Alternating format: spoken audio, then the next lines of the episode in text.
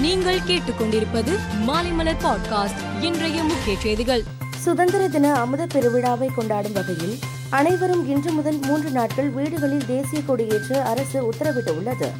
தேசிய கொடி பிற கொடிகளுடன் பறக்கும் பொழுது அக்கொடிகளின் உயரத்தை விட தாழ்வாக பறக்காமல் பார்த்துக் கொள்ள வேண்டும் என்பன உள்ளிட்ட பல்வேறு வழிமுறைகள் குறித்து அரசு தரப்பில் அறிவுறுத்தப்பட்டுள்ளது. தஞ்சை மாவட்டம் தலிகை விடுதி கிராமத்தில் பிரசித்தி பெற்ற நல்ல பெரும ஐயனார் செம்முனி முத்துமுனி கோவிலில் ஐந்து ஆண்டுகளுக்கு ஒருமுறை ஆடி வெள்ளிக்கிழமையொட்டி கிடா வெட்டு பூஜை திருவிழா கடந்த இருநூறு ஆண்டுகளாக பாரம்பரிய முறைப்படி நடந்து வருகிறது. ஆண்கள் மட்டுமே பங்கேற்ற கோவில் திருவிழாவில் ஆயிரம் ஆடுகளை வெட்டி பத்தாயிரம் பேருக்கு அன்னதானம் வழங்கப்பட்டது.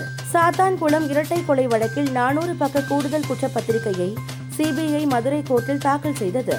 இந்த சம்பவத்தில் கைதான ஒன்பது போலீசாருக்கு எதிரான வீடியோ ஆதாரங்கள் பற்றிய பரபரப்பு தகவல்கள் இதில் இடம்பெற்றுள்ளன முல்லை பெரியாறு அணையின் நீர்மட்டத்தை உயர்த்துவதற்கு பேபி அணையை பலப்படுத்த அங்குள்ள பதிமூன்று மரங்களை வெட்ட வேண்டும் என மத்திய வனம் மற்றும் சுற்றுச்சூழல் பருவநிலை மாற்றத்துறை மந்திரி பூபேந்தர் யாதவிடம் தமிழக விவசாயிகள் மனு அளித்துள்ளனர். சென்னை விமான நிலையத்தில் எத்தியோப்பியாவில் இருந்து கடத்தி வந்த நூறு கோடி மதிப்புள்ள ஒன்பது கிலோ ஐநூற்று தொண்ணூறு கிராம் கொக்கைன் போதைப் பவுடரை சுங்க இலாக்கா அதிகாரிகள் பறிமுதல் செய்தனர். குடியிருப்பு பயன்பாட்டுக்கு வீட்டை வாடகைக்கு விட்டால் ஜிஎஸ்டி கிடையாது.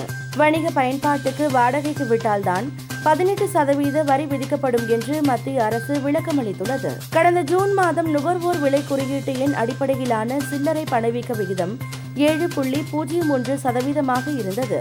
ஜூலை மாதத்தில் இது ஆறு புள்ளி ஏழு ஒன்று சதவீதமாக குறைந்து உள்ளது.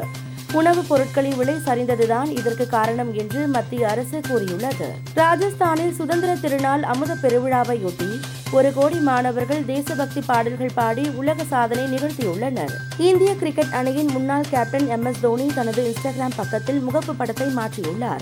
அதன்படி தேசிய கொடியை முகப்பு படமாக அவர் மாற்றியுள்ளார். பாதுகாப்பு கருதி ஹோட்டலிலேயே தங்கி இருக்கும்படியும் வெளியே செல்ல வேண்டாம் என்றும் கோத்தபய ராஜபக்சேவை தாய்லாந்து அதிகாரிகள் கேட்டுக்கொண்டு உள்ளனர். மேலும் செய்திகளுக்கு மாலைமலர் பாட்காஸ்டை பாருங்கள்.